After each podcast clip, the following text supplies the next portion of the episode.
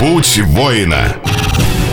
Здравствуйте, уважаемые радиослушатели. На волнах Спорт ФМ передача «Единоборство. Путь воина». И с вами ее ведущий Рустем Зинатуллин, а также наш постоянный эксперт в области спортивных единоборств, исполнительный директор филиала Российского союза боевых искусств по Республике Татарстан Александр Александрович Ренков. Сегодня, уважаемые радиослушатели, мы затронем тему мотивации в спорте, стремлению заниматься спортом вопреки каким-то обстоятельствам, находить и черпать силы в стремлении преодолеть себя. Я представляю сегодняшнего нашего гостя в студии. Мастер спорта по Кёкшинкай, первый дан, призер первенства Российской Федерации, трехкратный чемпион Приволжского федерального округа в абсолютной весовой категории, многократный чемпион Республики Татарстан по Кюкосинкай Алимов Лев Владимирович. Здравствуйте. Здравствуйте. Добрый день. Так просто любоваться физической формой спортсмена, изучать ее, оценивать способности, силу, выносливость, которую он вкладывает в победу. Обычно основной интерес прикован к физическому состоянию спортсмена тогда как его моральные качества нередко обходятся стороной. Но, по-моему, все в голове спортсмена. Все происходит, все самое интересное именно в голове спортсмена, что и заставляет спортсмена верить в успех. Это его эго. Это и определяет личность, и понимание своего эго является одним из средств достижения поставленной цели. На примере ставших знаменитыми спортсменами могу сказать, что абсолютная убежденность и желание большего больше всего помогает подняться на пьедестал, чем все физические тренировки, думая, что только упорство и приводит к их результатам.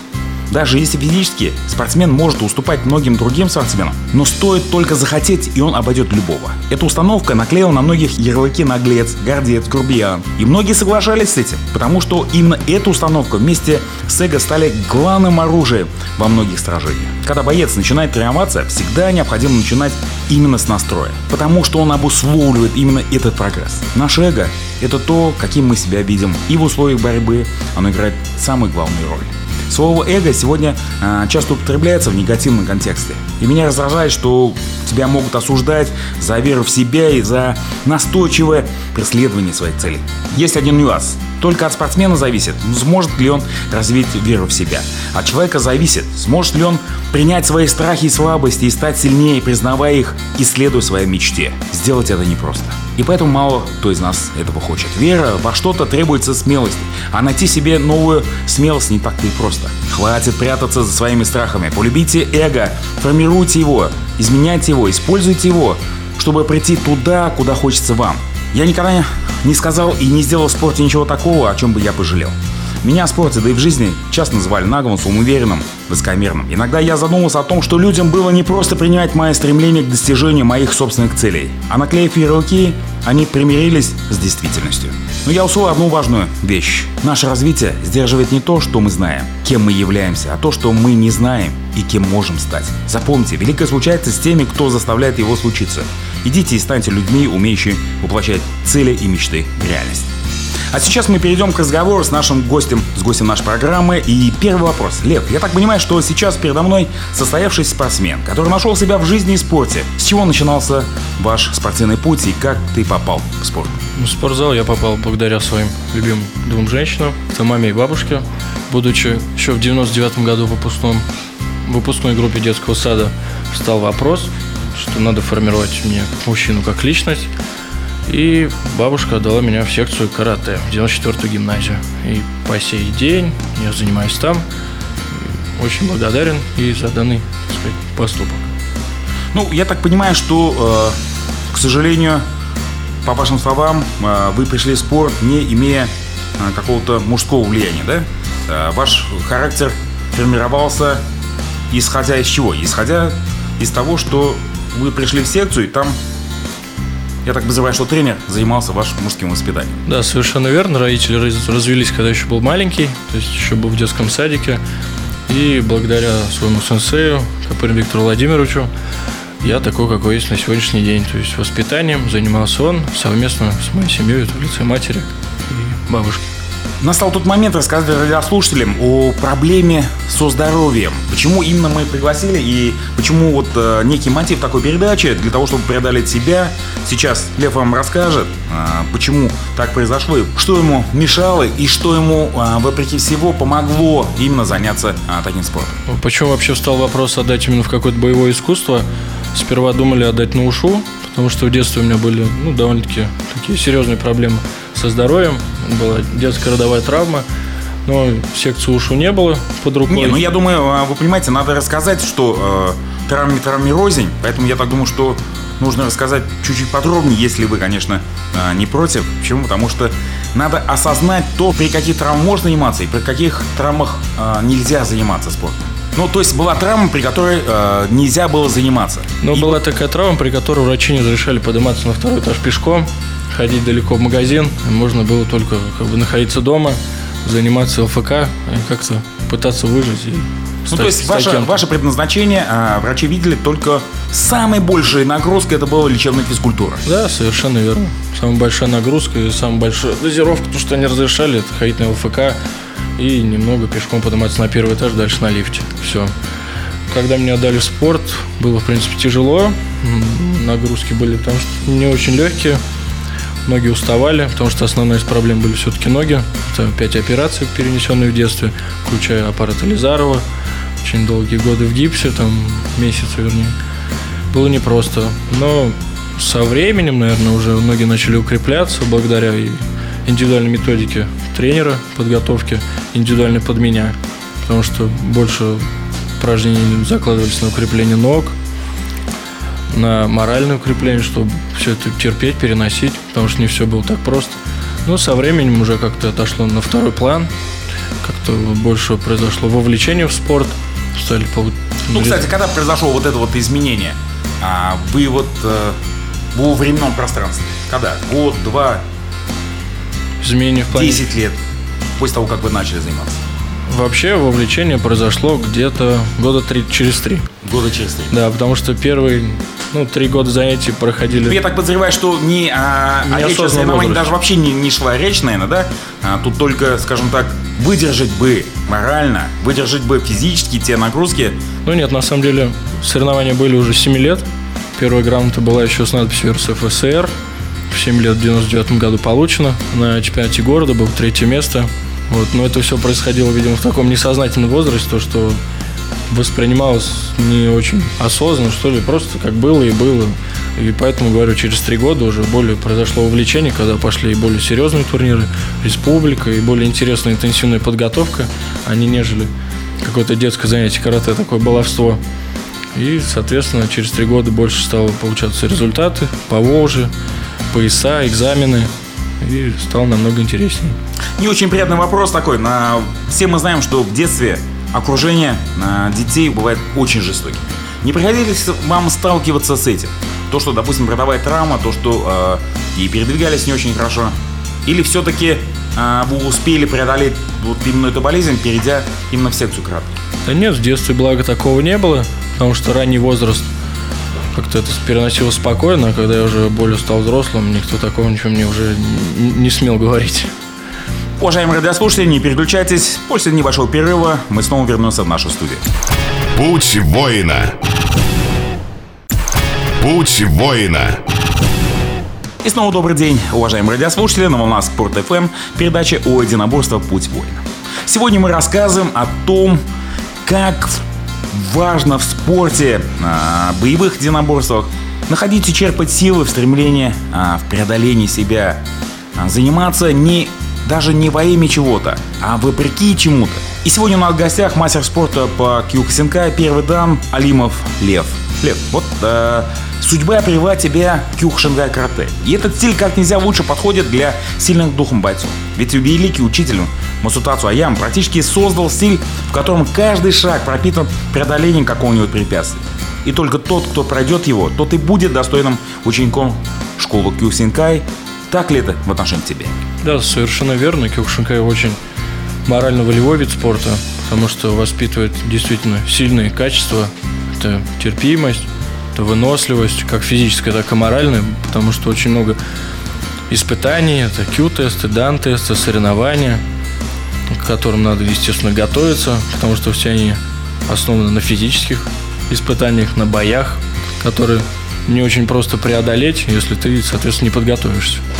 И человек морально настраивает себя, осознанно приходит для того, чтобы 6 часов пахать технический экзамен, затем еще драться бои. И после таких испытаний у человека очень крепчает сила духа и совершенно меняется, наверное, мировоззрение в лучшую сторону. Я так подозреваю, что 7 лет, э, к сожалению, наверное, в том, что действительно очень сложный вид. Наверное, окружение поменялось. Или остались те, те, с кем мы начинали заниматься? Очень сильно поменялось окружение. Когда я был маленький, очень много взрослых людей стояло в рядах. Очень Нет, это понятно. Я имею в виду а, те дети а, твоего возраста, которые с кем ты... А, можно ли похвалиться таким, что действительно много людей выживает? Или все-таки а, Кюкушин это а, удел избранных, те, кто призванием которым действительно а, является терпение. То есть а, даже вот тот же самый термин «ос», да, а, переводится как, если я правильно выражаюсь, вы меня поправьте, пожалуйста, переводится как терпение. одно, одно, из, одно из транскрипций, скорее всего. А, часто его переводят еще и как приветствие, правильно? Да, совершенно верно. Александр Александрович, я думаю, что, э, будучи адептом Кюксинка, я думаю, вам много можно будет тоже добавить и про стиль и про личность. Да, совершенно верно. Могу, конечно, здесь э, свою ремарку сделать определенную. Но, во-первых, что касается вашего гостя, э, знаю его не понаслышке, знаю его э, уже давно. Э, вспоминается сейчас, э, по-моему, если я не ошибаюсь, 2002 год, э, когда я был от Академии боевых искусств России в, Казани представителем и был председателем, заместителем председателя жюри конкурса «Лучший каратист». На тот момент от Федерации Кёкусинкай поступило 5 э, сразу заявок. Это, значит, э, был сын председателя Федерации Копырина Виктора. Это была спортсменка Елена Деваева, она у вас тоже уже в студии была, которая достаточно хорошо рассказывала о женском карате. Был, были еще два кандидата, и в числе вот этих заявок была заявка на вашего уважаемого гостя. Там, значит, в характеристике, э, значит, председатель федерации достаточно так э, с юмором описал манеру ведения боя, Э, это, говорит, его, говорит, он буквально штопает противника, говорит, руками. Мы его прозвали э, Лева Машинка Зингер. Среди детей, действительно, мы тогда и в судействе участвовали, наблюдали э, такого напора, такого количества ударов, причем ударов проникающих именно, у других детей не было. А потом, видимо, вот как раз время прошло, уже и ноги добавились, да, и уже достаточно сильный боец вырос. Что касается коллектива в Кёкушин Карате, да, он действительно обновляется, но сразу хочу сказать, что даже те, кто э, бросил заниматься, э, у нас говорится так, Киокушин это навсегда, э, в душе у них все равно есть, многие возвращаются спустя много времени. И самое главное то, что дружеские отношения поддерживаются. То есть человек может, может даже пропасть там в силу обстоятельств, но через три года появиться, и вот та дружба, она не угасает. Что касается самого направления. Да, правильно уважаемый ведущий сказал по поводу того, что это действительно стиль, где приходится много терпеть. Но, тем не менее, я знаком с многими стилями. Нигде легко путь э, воина не дается. Везде он идет через терпение, везде он идет через трудолюбие. Э, и только там 10% таланта. Э, но Кюкушин, он для всех слоев населения все-таки, не для избранных. Здесь я абсолютно не согласен как эксперт. Э, он именно для всех. Потому что вот мы услышали сегодня в передаче по индивидуальной программе, да, если действительно хороший тренер, аккредитованный, лицензированный тренер в аккредитованной организации, то он всегда подберет определенную программу занятий а, благодаря которой вы сможете каких-то успехов достигнуть, за которыми вышли в Киокушин. Ну, а я думаю, наш гость сегодня еще много об этом расскажет, поэтому передаю снова слово ведущему. Спасибо. Лид-мотивом нашей передачи стало то, что человек никогда не должен опускать руки. А, Лева, как ты думаешь, насколько далеко человек может зайти в борьбе за свою мечту? Возможности человека, на мой взгляд, в принципе, безграничны. Главное, это его старание, видеть ясную цель перед собой и всегда делать упорство, упорство, упорство, не опуская рук. Бывают переломные моменты, конечно, когда ты смотришь на окружающих, все люди разные, Самый такой переломный, наверное, момент это в детском возрасте 13-14 лет, когда ты ходишь на тренировки, а твои друзья, соседи играют в футбол, а ты уставший, вечером возвращаешься, тебе это все начинает надоедать, особенно летом, когда хорошая погода. Но при грамотной работе тренера со спортсменом и грамотным правильному общению в семье, то есть когда родители тебя поддерживают, это вполне можно пере, перебороть. Я бы сказал, там еще желание. есть еще и другой возраст, 17-18 лет, когда а, вдвойне ход... сложнее ходить на тренировку? Ну, в 17-18 лет у меня уже этой проблемы не было, потому что это я переборол в 13-14 лет, и уже как бы сбиваться с пути, на который я встал, четко понимал, чего я хочу и ну хорошо, может иду. быть, э, был тот ориентир в твоей спортивной карьере или жизни, э, скажем так, смотря на который можно было сказать, да, действительно, я хочу быть похожим, я, э, я знаю, что проблемы, они вполне преодолимы. Был ли такой человек и ну, как, допустим, всегда с детства я старался равняться на своего сенсея, потому что он был примером во всем. Всегда моя была такая заветная детская мечта и цель достичь первого дана черного пояса. В Кикушине это не очень просто, очень тяжелый путь до него. Это 10 ученических степеней, везде экзамены, определенные сроки, соревнования и ограничения возрастные, с ограничением по рейтингу спортсмена. И, соответственно, вот это меня всегда побуждало. Я стремился для того, чтобы достичь своей детской заветной цели. И как, когда я уже ну, достиг, получил первые данные, только, в принципе, пришло осознание того, что все только начинается. Весь спорт и вся такая философия восточного наборства начинает только познаваться. Уважаемые радиослушатели, не переключайтесь, все только начинается. После небольшой паузы мы снова вернемся в студию и спросим нашего гостя о том, как он сдавал на первый дан. Спасибо. Путь воина. Путь воина. И снова добрый день, уважаемые радиослушатели. Волна Спорт ФМ, передача «Один просто Путь воина». И с вами ее ведущий Рустам Анатольевич. Сегодня говорим о умении преодолеть себя. И я представляю сегодня гостя нашей студии, мастер спорта по кьюсинкай карате, первый дан Алимов Лев Вадимович. Лев, а, вот вы рассказывали про то, что как трудно в кьюсинкай преодолеть даже вот, вот не, не просто экзамен, а вот э, вернемся, когда я вас представлял, я представлял как первый дан. А, мне очень интересно, как проходил экзамен для вас первый дан, потому что это, ну, действительно, это некая вершина. Может быть, э, дай бог, она будет первой вершиной. Расскажите, пожалуйста. Ну, экзамен проходил очень интересно. Подготовка была длительная, порядка года. До этого был очень интересный случай. Два года назад получилась такая неприятная ситуация на соревнованиях в финальном бою я сломал 4 позвонка. Ну, довольно-таки быстро восстановился, и мой, так сказать, юношеский максимализм хотел подготовиться и сдать на первый дан пораньше. Я начал готовиться, будучи еще не до конца заживленной травмой. Но, к сожалению, меня не допустили на экзамен, так сказать. Сказали, то, что я не готов. Ничего страшного, руки опускать я не стал. Думаю, будет еще больше времени, чтобы подготовиться начал заново подготовку, еще уверенней, еще активней. Приехали на экзамен, все как обычно, техника. Нет, нет, нет, нет. Давайте, Лишь... давайте разберемся, что значит все как обычно. Кьюксинкай это, э, я так знаю, что это некий ритуал, некий дан, дан тест, если я правильно говорю, да? Э, проходя который ты должен представить самые лучшие свои качества. Совершенно верно. Весь регион Поволжья съезжаются в Ульяновск, в центральный доджи, доджи где экзамен принимает Шихан. Экзамен начинается рано, в 9 утра. Начинается он с приветствия, с обычного ритуала, с, так сказать, настроя на сегодняшнюю тренировку продолжительностью в день. Начинается техническая часть, которая длится порядка, наверное, 5-6 часов. Затем кондиционная часть, где проверяют твои функциональные кондиционные навыки. Ну, допустим, хотя бы э, физические пример кондиционной части? Самое сложное, наверное, в кондиции это 100 выпрыгиваний.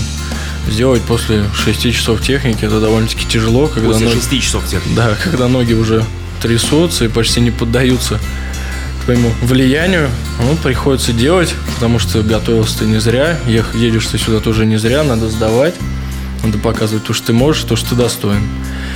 После того, как проходит кондиция, дают время, минут 20-15 на то, чтобы переодеться. Ну, у кого есть запасное кимоно, настроиться. Впереди будет бои. 10 боев на первый дан. Тот, кто сдает там на второй третий, соответственно, 20 или 30 боев. Бои с кем? А, с такими же коллегами, которые приехали на сдачу? Нет, на бои приходят специальные ассистенты, которые свеженькие, не уставшие, которые просто наблюдали за тем, как ты сдавал экзамен, доказывал то, что ты сильнейший, то, что ты достоин И тебя вызывают, и 10 боев подряд, ты дерешься по В минуте. чем заключается, а, ну, скажем так, победить, устоять а, или просто не упасть? Чем заключается бой? Ну, в идеале нужно побеждать. В идеале побеждать. Конечно, если ты готовишься хорошо, ты должен Это после показывать. 6 часов техники, Да. после 100 выпрыгиваний нужно в идеале побеждать. В идеале, да. слушатели. Ты Подумайте должен сами. показывать характер, ты должен показывать свои силы, то, что ты можешь, что не зря тебе присвоят первый дан в случае успешного прохождения экзамена. Ну, не у всех получается, не все справляются со своими эмоциями, но большинство все-таки сдает, потому что, говорю, критерии для допуска к экзамену тоже непростые.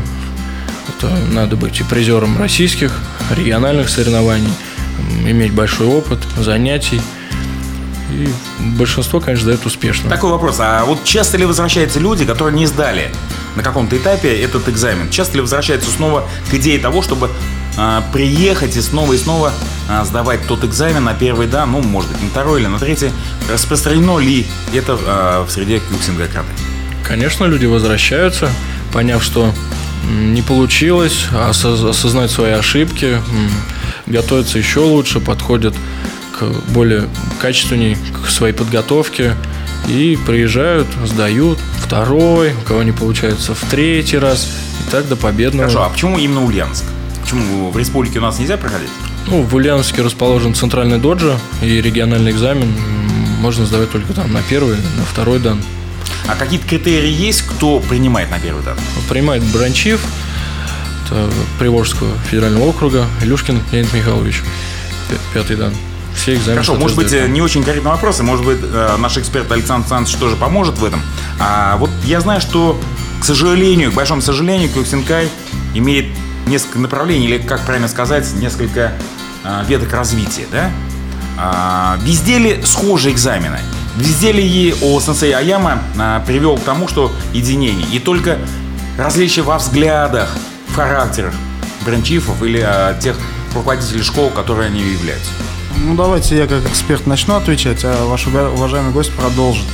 А, Ну, первое, что хотелось бы сказать. Э, Сейчас вот про травмы прозвучали, про перелом позвонков и так далее, про тяжелые нагрузки. Э, Я хочу сразу радиослушателей успокоить, что э, период подготовки ко всем этим вещам, да, к нагрузкам таким тяжелым, он очень достаточно большой. И численность занимающихся киокушинкай карате очень большая, причем на всех уровнях. Что черных поясов много, много коричневых и так далее, и так далее. То есть человек планомерно доходит до этого. И, э, в принципе, он уже готов сдавать, готов выдерживать такие нагрузки. Поэтому э, не надо пугаться, на начальном уровне никто не будет 6-часовых тренировок проводить. При- приходите сами, приводите детей, все это регламентировано, все это согласовано, есть программа вида спорта, э, медики, ученые над ней работали, поэтому здесь все нормально. Что касается травматизма, это из ряда вон выходящий случай. Сломать 4 позвонка, это, наверное, один на Россию такой случай, поэтому вы тоже не пугайтесь. Теперь, что касается тренировок, да, Киокушина, да, именно организаций. А, ну, конечно, после смерти Аямы э, объединиться достаточно тяжело организациям, потому что было несколько учеников, и каждый как бы простым языком будем говорить, тянет одеяло на себя. Но одно дело, кто-то из этого э, хочет извлечь выгоду ради своих каких-то финансовых показателей, открывает организацию и пытается вести занятия. А кто-то действительно заслуженные люди, не, э, многократные чемпионы, в том числе двукратные чемпионы мира, э, остались у руля действующих международных организаций и достаточно хорошо развивает э, сеть этих организаций уже в других странах мира.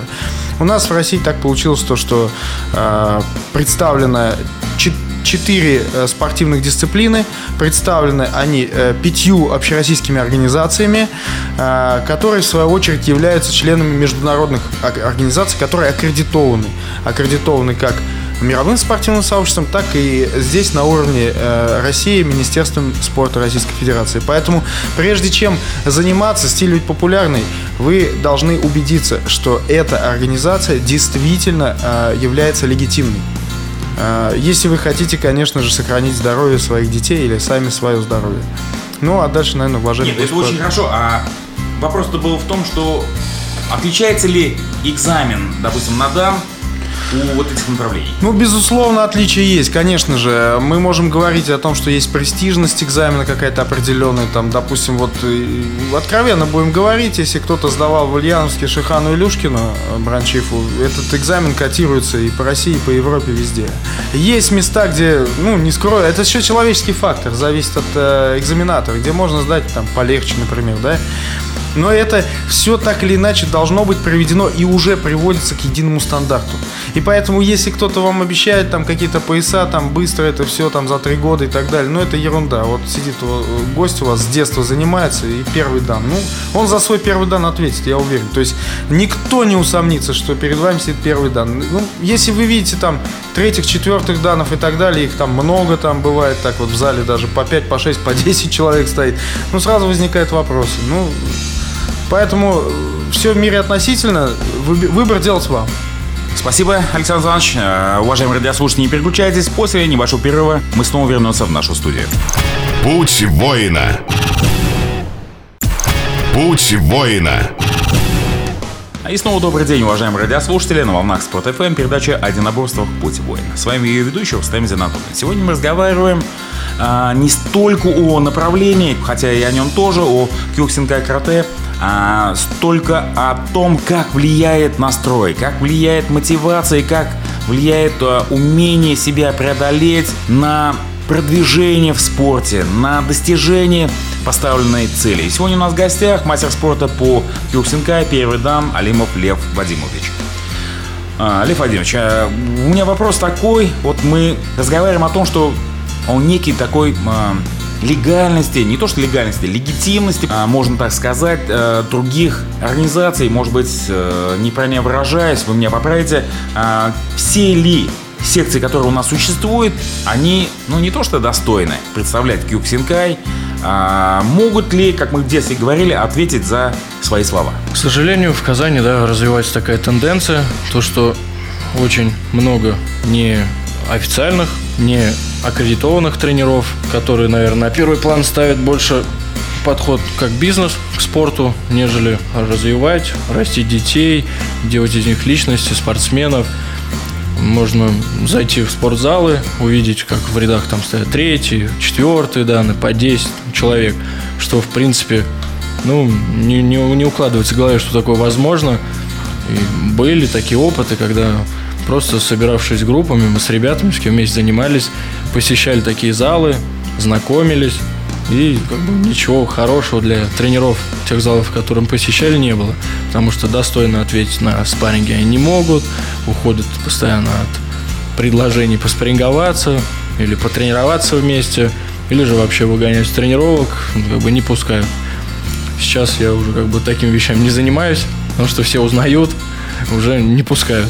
Хотя очень так. хотелось бы, да, иногда. Ну, иногда а, хочется, да. Туда, где где тебя еще не знают. Ну, конечно, ты приходишь ну, вот, в зал. Э, смотрите, я вот слушаю вас, да, и немножко не то, что удивляюсь, а то, что вот начинаю размышлять о том, что все-таки что для человека, что для спортсмена, а в вашем случае э, спортсмена Кьюка Синкай, важно. Умение поставить себя как человека, умение поставить себя как спортсмена, умение бороться за чистоту спорта, действительно, что спорт это для спортсменов. Или же все-таки мы живем в капитализме, или все-таки имеет право на то, чтобы э, те, кто получил какой-то пояс, я не знаю, по разным причинам, кстати, э, вот в спортивной организации, особенно в поясной системе, есть большой соблазн получить максимальное количество поясов, максимальное количество данных, потому что это все-таки э, опосредственно все равно, даже, даже я бы сказал, непосредственно влияет на бюджет который будет э, на количество учеников, а количество учеников, естественно, влияет на бюджет. Все-таки ваше мнение, чистота спорта, спорт за спорт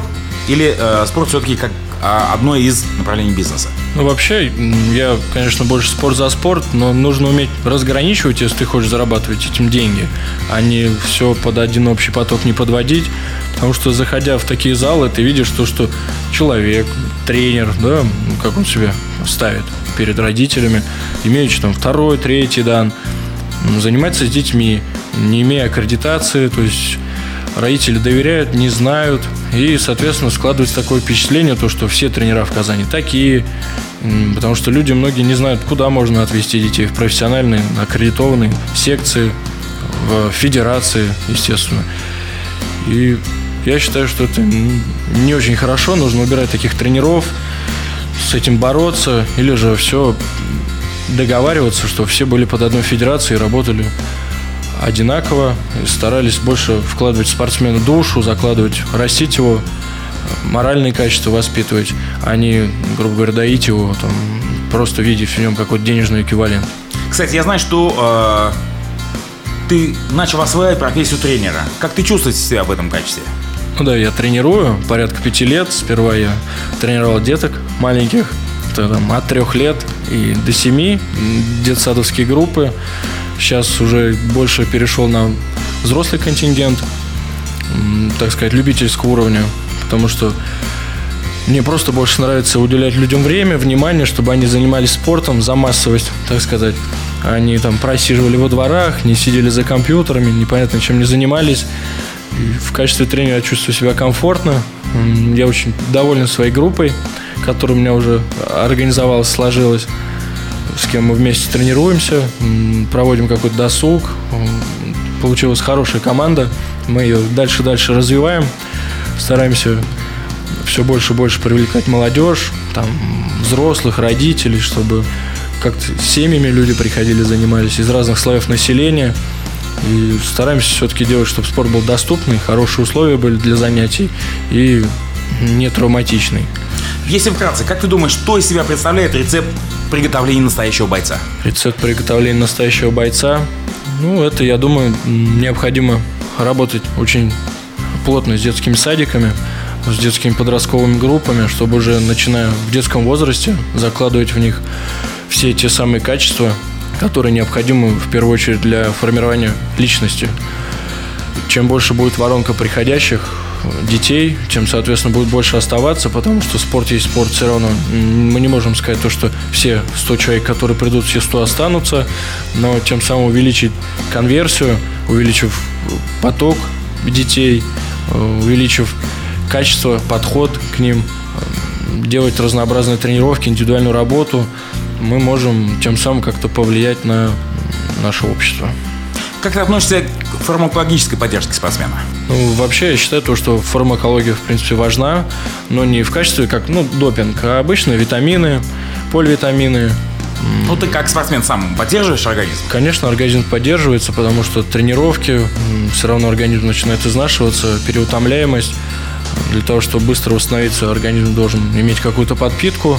Это простые витамины, комплекс витаминов В, рыбий жир, поливитамины, кальций вполне помогают ну, хорошо себя чувствовать.